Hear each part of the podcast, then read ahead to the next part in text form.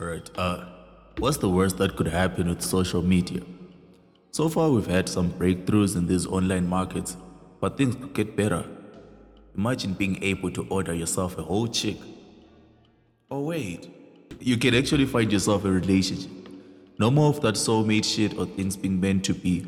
All you have to do is make sure the algorithm favors you. Sell a good impression, and you might just find the love of your life. You don't even have to put your real name, and you can add as many filters on your picture until you can't even recognize yourself. No one cares. Why should they?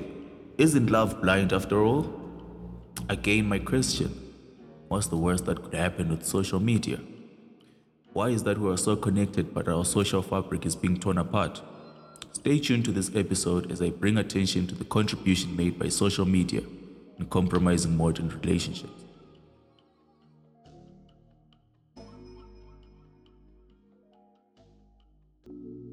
Back in the day, people lived in communities, like they still do. But then there was huge emphasis placed on people's socialization as human progress and survival was based on preservation of a sustainable order. It was therefore crucial that everyone cooperated and coexisted with one another for things like manual labor and defense from any potential threat. Even discoveries were made collectively. Love and relationships were kind of simpler since responsibility was something fully integrated in our entirety. Why would you now dismiss it when it came to love? And besides, you'd probably only get the perks if you fully committed. Fast forward to the modern day, and people are now bound by what I would like to term as collective narcissism. Motivated by individuality, social engagements are now more of a distraction from our lives, more than experiences with full presence and a genuine spirit of connection and exploration. Of course, as humans, we've always had the capacity to escape our immediate environment through imagination. But social media, being a marketplace for selling impressions, has capitalized on this and aided the ushering in of a dramatic shift in terms of how we relate with one another. Social media allows us to have a virtual experience with one another, and while that isn't inherently bad, it activates the darker part of the human psyche, envy.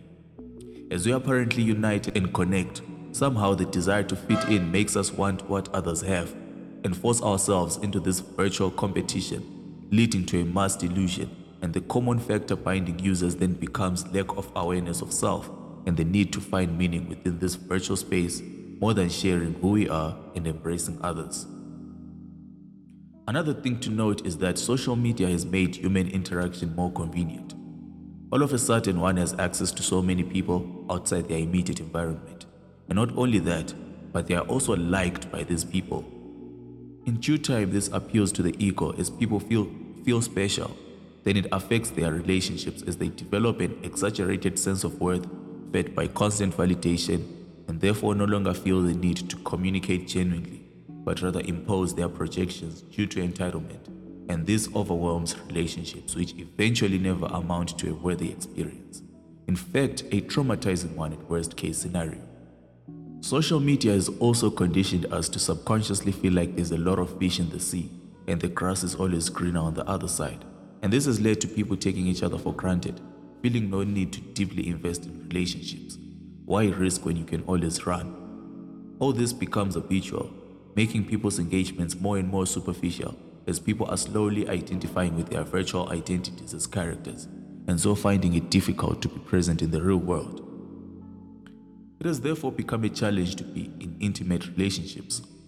Given that we now exist in such a hostile environment, you simply can't risk being open and trusting with people who are gullible to superficial impressions and just as much live for them. But the funny thing is, the inspiration to engage in relationships is in abundance due to the fact that a lot of people are sad. They've developed a shallow self esteem and anxiety because of constantly escaping their reality. So, a relationship serves the purpose of filling the void of loneliness.